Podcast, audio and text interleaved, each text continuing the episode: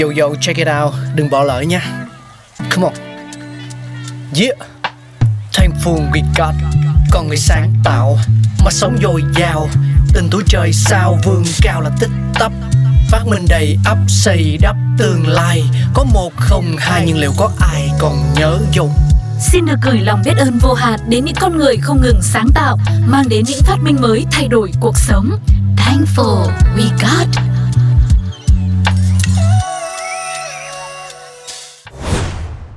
Các bạn thân mến, chúng ta lại cùng nhau quay trở lại với Thankful We Got để cùng tìm hiểu về những phát minh đã được ra đời như thế nào và đóng góp của nó với cuộc sống của chúng ta ra sao. Ngày hôm nay thì hãy tìm hiểu về một chiếc kính râm. Không ít người cho rằng kính râm là sản phẩm của lịch sử hiện đại, song thật ra chiếc kính đã có mặt trong dòng thời gian từ thời cổ đại phương Tây xuyên suốt qua trung đại phong kiến phương Đông và mang nhiều ý nghĩa hơn là chỉ để bảo vệ đôi mắt của chúng ta mà thôi.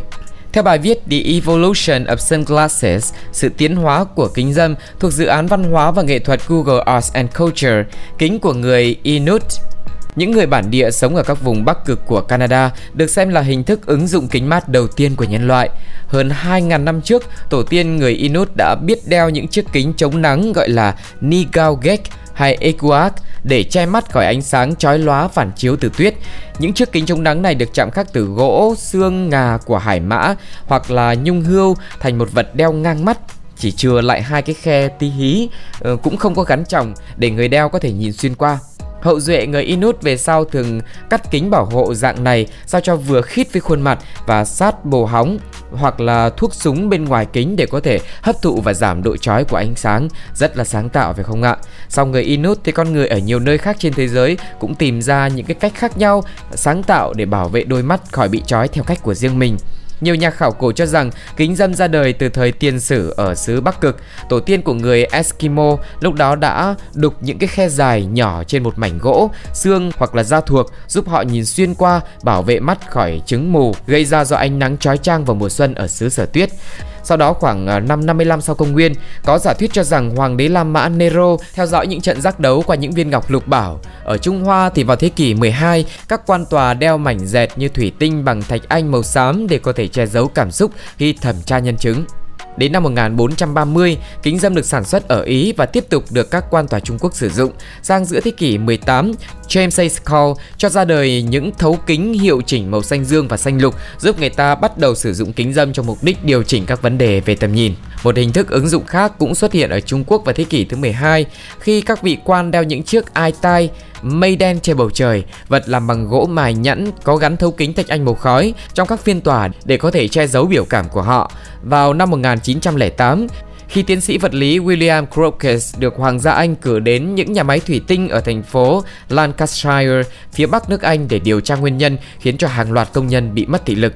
Theo The Economist, sau quá trình nghiên cứu, Crookes kết luận các bức xạ hồng ngoại chính là nguyên nhân. Vì vậy, ông đã thử nghiệm hơn 300 hợp chất trong phòng thí nghiệm để chế tạo ra kính mát dành riêng cho các công nhân thổi thủy tinh.